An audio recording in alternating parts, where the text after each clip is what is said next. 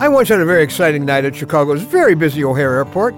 Just as I was getting ready to leave, they informed us that the radar in the tower had suddenly gone down. Do you know what that means? Yeah, it means the flight controllers have no way to do anything mechanically to get your plane in or out. So they had to shut O'Hare down to one runway and limit themselves to visual landings.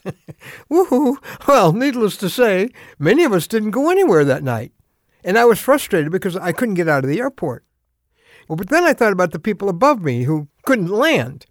As I went outside, I saw all these lights, the lights of planes that were circling the airport in what seemed like endless holding patterns. Many of them actually ended up diverted to other destinations that night. Well, you can imagine how frustrated they were. They're almost home.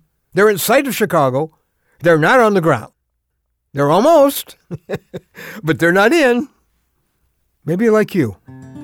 I'm Ron Hutchcraft, and I want to have a word with you today about so close to heaven, but not in.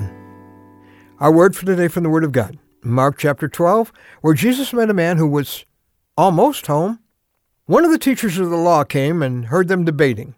Noticing that Jesus had given them a good answer, he asked of him, Of all the commandments, which is the most important?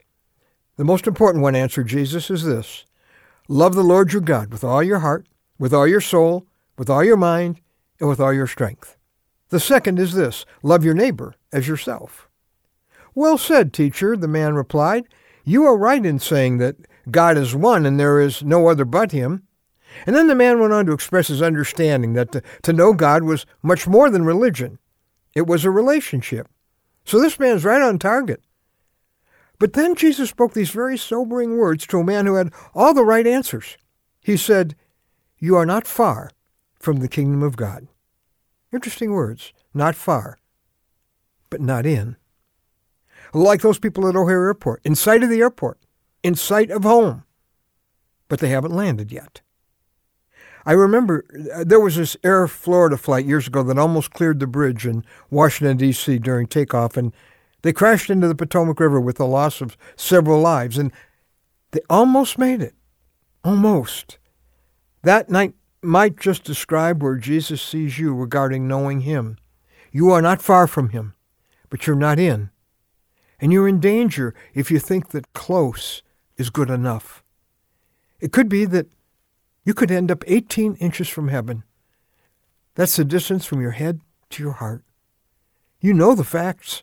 You respect Jesus. You even love him, perhaps. And you know how to fit into the Christian world. But it's in your head. It's not in your heart. You've never really given yourself to Jesus Christ. He knows it, and you know it. You know all about him, but you don't know him. 18 inches away, God sees you circling the airport, putting off landing. Please don't play with the possibility of crashing forever because you've circled, but you've never landed. Seek the Lord, the Bible says, while he may be found. You're almost home. He's within sight. But you do have to land. You have to consciously give the rest of your life to Jesus Christ and consciously put all of your trust in the one who died for your sins and tell him you're doing that. He's the one who bought you with his blood and with his life. Listen, I'd love to help you make it the rest of the way home. Just come to our website and we'll help you land. It's anewstory.com. That website is anewstory.com. You're not far, but you're not in. Come home today.